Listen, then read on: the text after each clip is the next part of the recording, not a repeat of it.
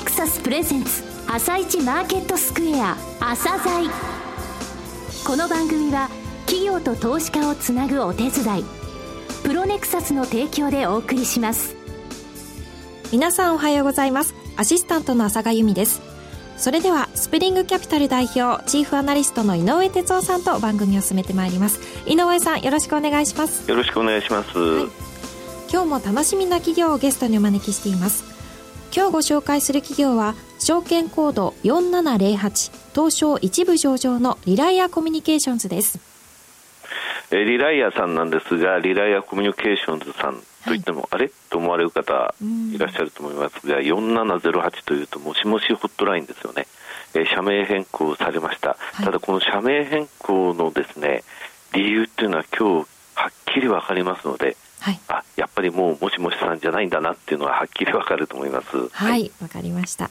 そして番組後半では井上さんの市場の見方をお話しいただきます。井上さん今日はどんな話をされますか？はいあのまず今週月曜日朝鮮セミナー、えー、おとといありましたけれどもあの12月平日の夜にもかかわらずたくさんのご来場ありがとうございました、はい、えー、お持ち帰りいただいた資料にはですね高配当銘柄経営指標も優れている高配当100銘柄とかですね、はい、えー、お家に帰っても見ていただける資料を作りましたが時間の関係でですね、はい今、マーケットかく乱している原油とか、はい、金、えー、商品資金のところが話せなかったので、原油の、えー、ところについてですね、ちょっと後半でお話ししようと思います。はい、よろしくお願いします。それでは、朝鮮今日の一社です。朝鮮今日の一社。本日は証券コード4708、この10月1日に社名をもしもしホットラインから変更されたリライアコミュニケーションズさんにお越しいただきました。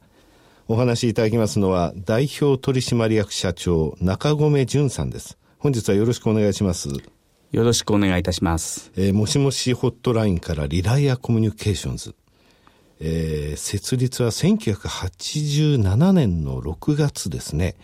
28年目でリライアコミュニケーションズに称号変更された、えー、この意図をですね、まず教えていただけますでしょうか。はい。当社は企業のコールセンターを請け負う会社として、えー、30年弱前に、えー、設立されて成長してまいりました。はい。えー、もしもしホットラインっていう名前はですね、えー、いかにもコールセンターの名前としては、はい、あの非常にぴったりした名前で、一、うん、回聞いたらなかなか忘れられないという、非常にいい名前だったんですけれども、はい、逆にコールセンターというイメージが少し強くつきすぎてしまうというなるほど、はい、一方で、えー、お客様と企業の間を結ぶ、まあ、我々専門用語では顧客接点と言ってるんですが、はい、この顧客接点を担う事業っていう形態はもう電話だけではなくて、さらに幅広いエリア、例えばスマートフォンであるとか、はい、ウェブとかメールとかチャットとかいうところに広がってきて、はい、えー、そうなってくると逆に、えー、このもしもしホットラインという名前についたコールセンターというイメージがややきつくなってきたかなと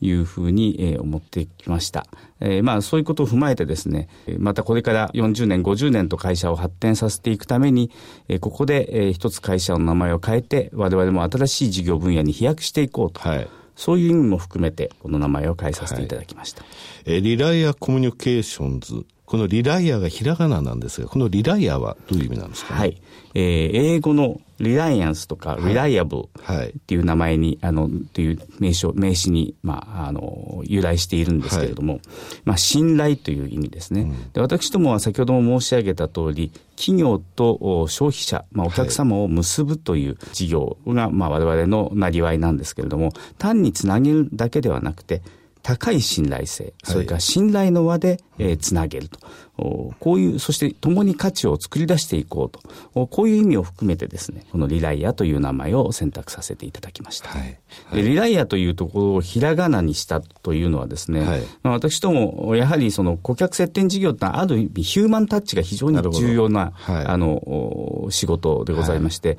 えー、そのヒューマンタッチの分のや共感力とか優しさとか。優しさ、ぬくもりみたいなものを。ぬくもりみたいなものを、うん出させていただければなと思って、あえてそのひらがなプラスカタカナという形にさせていただきました。はい。えー、御社の事業内容ですが、コールセンターから始まってというところなんですけれどもね、事業内容全体についてお話しいただけますでしょうか？はい。はい。えーまあ、当社、えー、30年弱前にですねコールセンターという形で、えー、事業を立ち上げたわけですけれども、はい、昨今はあのコールセンター企業とお客様を結ぶチャンネルというのは、はい、単に電話でだけではないと、はい、えー、ウェブからあ始まりメールがありチャットがありそしてお客様と実際に対面をさせていただくというところまで広がっていると。ですから、まあ、コンタクトセンターというふうに最近は言い出して、コールセンターではなくてコンタクトセンターなんだ、我々はと。はい、そういう非常に幅広い、えー、接点を持つ顧客接点事業と言われるものがまず大きな一つと。はい、えー、それからあ、その後ろ側で、まあ、お客様とのいろんなトランザクションをさせていただくと、いろいろなドキュメンツが生まれたり、はい、データが生まれたりします、はい。それを処理させていただくバックオフィスの事業。これ、広報の事務とか、管理事務のことも行うということですか？企業の広報事務であるとか、うん、管理事務、総務経理も含めたアウトソースと、はい、このニーズもですね、実は昨今非常に高くなってきておりまして、はい、労働人口の減少であるとか、労働力の減少であるかというところがトリガーとなって、うん、えー、いろいろな企業や、また、えー、地方自治体官庁さんもですね、ノンコアと言われる、自分たちが必ずしなければいけない仕事以外は少し外に出して、えー、セキュリティの高い形で出せるんであれば外に出して、それを効率化していこう。とい。う機運が非常に高くなってまいりますので、はい、まあ、コンタクトセンターから始まって、その後ろ側につながる、えー、広報の事務であるとか管理事務をバックオフィス事業という形で、えー、進めさせていただいております。これは請負ですか？請負の形になります。人材派遣でなく請負という形で仕事を取るということですね。はい。なるほど。えー、その他にも事業としてフィールドオペレーション事業というのがございますが、はい。はい、フィールドオペレーション事業というのは少し、あの、聞き慣れない、はい、えー名前かもしれませんが、店舗の店頭で販売の支援をさせていただくとか、はい、それから各あの皆さんのご自宅にお伺いさせていただいて、はい、そこでマーケティングをやったり、いろいろな手続き事務をさせていただいたりという、うん、あの仕事でございまして、まあ、簡単に言いますと、その私どものスタッフが、まあ、皆さんのお宅に伺ったり、店舗に伺ったりして、そこで業務を提供させていただくという形の,、あの仕事でございます。これ対面での、そうですね、お仕事ということですね。はい、ここの部分も請負ということになりますそうですね、あの請負になります。なるほど。あの、はい、まあある意味でいくと、その電話でコンタクトをしたお客様に対して、実際にお伺いして、いろいろな事務の手続きをさせていただくとか、あの先ほど申し上げたそのコンタクトのチャンネルが広がっていくっていう中で、一つ重要なコアとして、実際にあの face to face で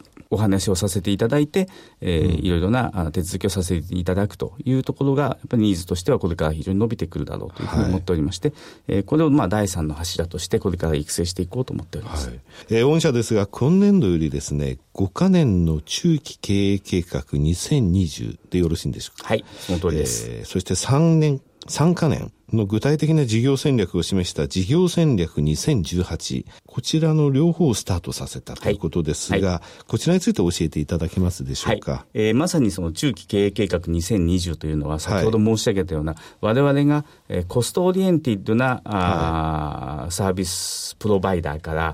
もっとマーケティングであるとか、企業価値を向上させるところでに貢献できるビジネスパートナーとしての、うん、会社に変わっていこうという大きなビジョンを、表したのがその中期経営計画2020です。はい、ただ、えー、大きな質的な転換を伴いますので、はい、これはなかなかすぐ一朝一夕にできるわけではないと。ですから、まあ5年間という時間をいただきまして、その中で一歩一歩詰めていくということで、大きな目標を2020年にこういう会社になりたいんだということを、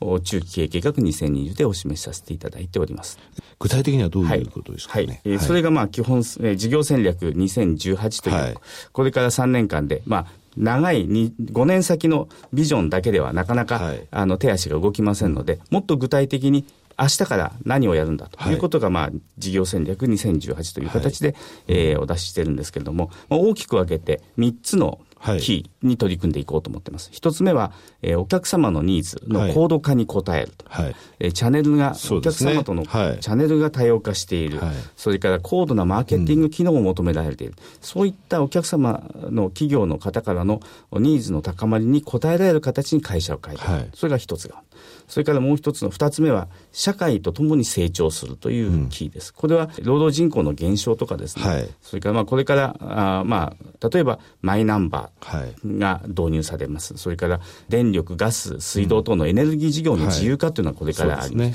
こうした社会の変化というのが、はい、起きていく中で、それと、それに伴った形でのビジネスをしっかり取り込んでいこう。これが社会とともに成長するという二つ目のキーです。はい